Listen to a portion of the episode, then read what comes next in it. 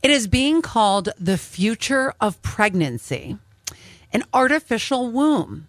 Ectolife is the company, and they are going to let you choose a baby's characteristics from a menu, and you'll be able to. Oh, this is a sci-fi movie turning to a horror movie going bad. No, but I'm going to tell you the good part of it. Ugh. Because you'll a- be able to grow, they're going to be able to grow 30,000 babies a year. It's fantastic. No, it's For- only good for people that can't have kids. That's what I was going to say. Okay. If you are an infertile couple, then how great is that for you that you get you get your own baby? That's beautiful. That way. Mm. That's beautiful. But you know what this is going to be? Since there's only 30,000 that are going to be able to be. All the It's- beautiful babies in the world. It's all the people that are as rich as Elon Musk, Musk that go, darling, we should have a baby, and I want blue eyes, and I want blonde hair, and I want two freckles.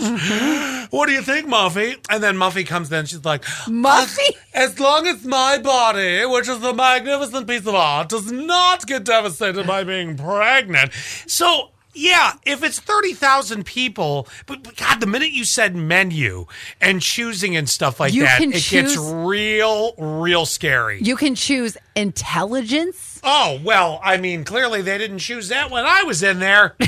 Well, Thanks a lot, Mom and I Dad. guess they hit the wrong button on the menu. Didn't hit the $60,000 club. I was the 30 grand club. You're the great apparently. value of babies. Yes, I, wow. yes. But you know what I'm knockoff. saying? I mean, really, this is this is a little scary. It could be good. It's the minute that you said we're choosing.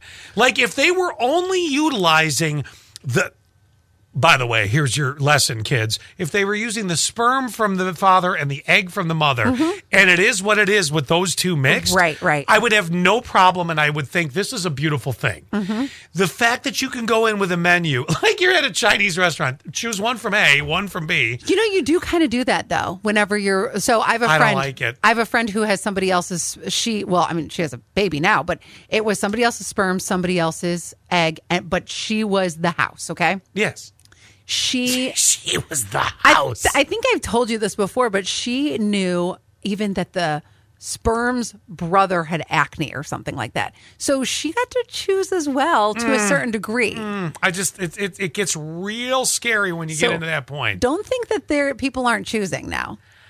You know, we once tried to create a master race on this planet, and it didn't work well.